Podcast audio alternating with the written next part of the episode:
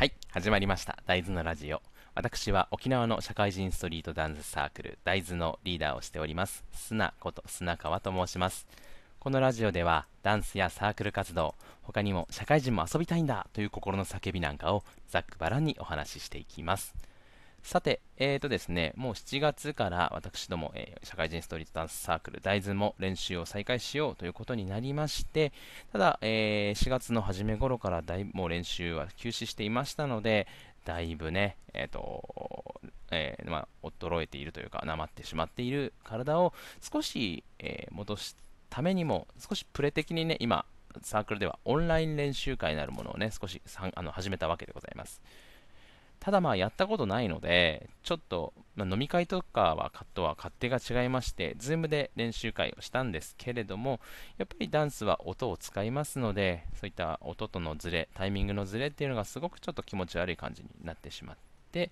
あのなかなかね、練習が難しいなというところでございます。はい。ただ、えっ、ー、と、今後、もしかすると反復して、こうリズムみたいに反復してずっと続けていくっていう練習はね、難しいかもしれないんですけれども、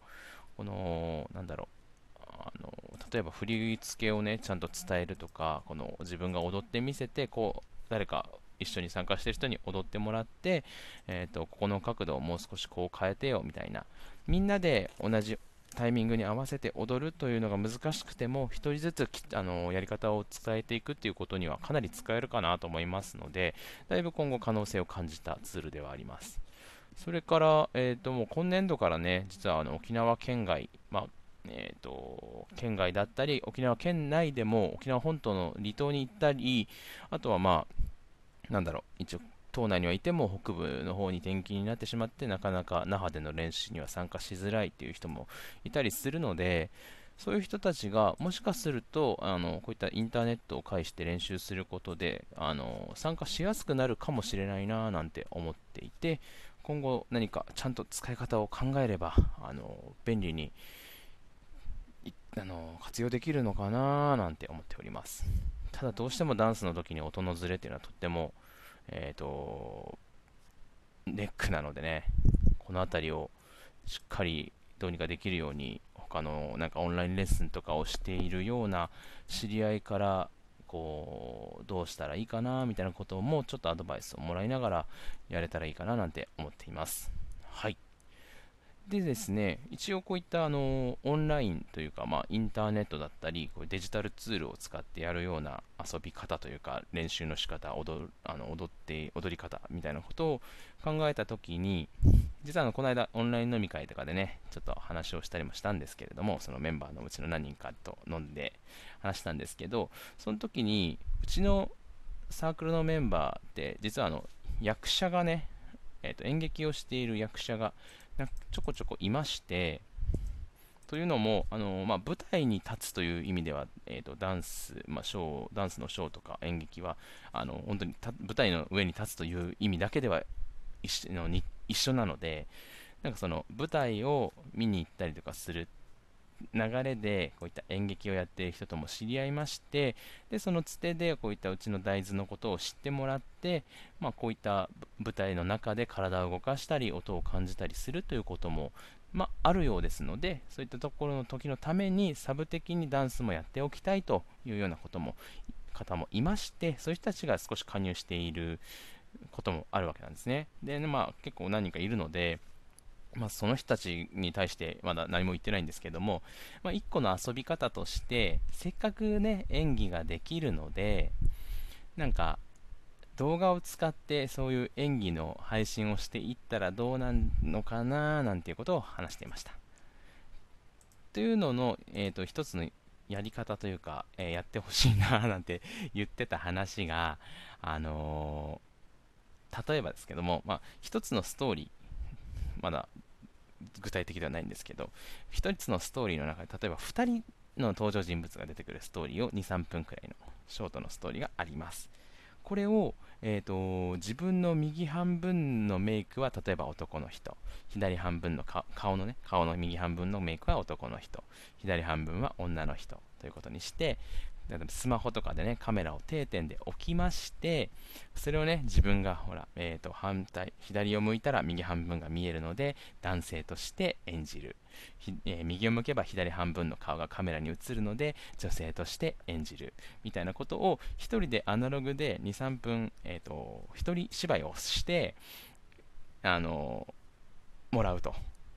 で同じストーリーなんですけれどもこれをこの役者のメンバーが自分の中でちゃんと背景とかを考えて自己演出をつけて、あのー、キャラクターを演じれば、あのー、同じ本なんですけども全く違うものに見えてくるんじゃないのっていう話をしてたんですね。でそういうのを ま、僕はあの役者じゃないし本も書けないのでなんかその役者メンバーで何かやって遊んでよみたいな俺そのなんていうの、配信されてる 動画が見たいだけだから、ちょっとやってみてくんないみたいな話をしていたんですけど、まあそういうことにも、えっ、ー、と、オンラインということとはちょっとずれるんですけど、そういうネットを使うことでね、なんか動画作品で遊ぶっていうのはできるんじゃないかななんて思ってます。あとは、まあそういうふうに、それが編集ができる人であれば、えっ、ー、と、例えばなんだろうな、テーブルの正方形のテーブルだったとしたら4辺あるわけ。です正方形というか四角形のテーブルであればダイニングテーブルとかでも4辺あるのでそこに1人ずつ座っているようにするために自分1人で、まあ、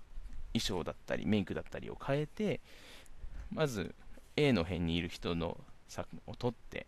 ストーリーを決めてですね A を取って B を取って C を取って D を取ってと4辺の人のあのやり取りなんかをちゃんと1人で全部メイクとか衣装を変えてやりきってそれを動画編集であのつないでなんかこうさも1人で4人会議してるような作品を作ってあの Twitter とか SNS に上げてでこの作品で誰かやってよみたいな感じで数珠つなぎ的にやっていくとなんだろうこのステイホームのね時間の間も、ちょっとした暇つぶしになるんじゃないの？みたいなことを言って、えー、まあ、飲み会でおしゃべりしてたわけでございます。実際問題ね、自分がやるかって言われるとあれだし、多分みんな一度は考えついてるような、すごいベタな話なので、特に大したことではないと思うんですけれども、なんかこの小さい暇つぶしみたいなものがあった方が、みんなも面白いんじゃない？みたいな。別にいざ始まってしまって本があればもしかしたら役者じゃない誰かに無茶ぶりしてサークルのメンバーの中で遊んでもいいしねみたいなそんなこともあるかもしれないのでなんかね一つのきっかけが生まれればいいかななんて思ってます、まあ、最悪テンションが上がったらクソみたいな本なんでしょうけどちょっと口は悪いですけどなんかもう本当に残念なストーリーなんですけど23分のストーリーを作って自分でやってみて遊んでみようかななんていうのも思ったりしました。ただそれよりもね、ちゃんと力がある人がやった方が絶対に面白いので、なんかうちの役者陣、ちょっと頑張ってくんねえかななんて思っているところでございます。はい。ちょっと話はずれたんですけれども、こういったオンラインレッスンみたいなのをきっかけに、何かこのデジタル媒体を使った新しい遊びができたらいいななんて思っているところなんですけれども、まあ、今後どういうふうに、えー、使って遊んでいくのかということを、まあ、今もちょっと想像しながらワクワクしている感じでございます。はい。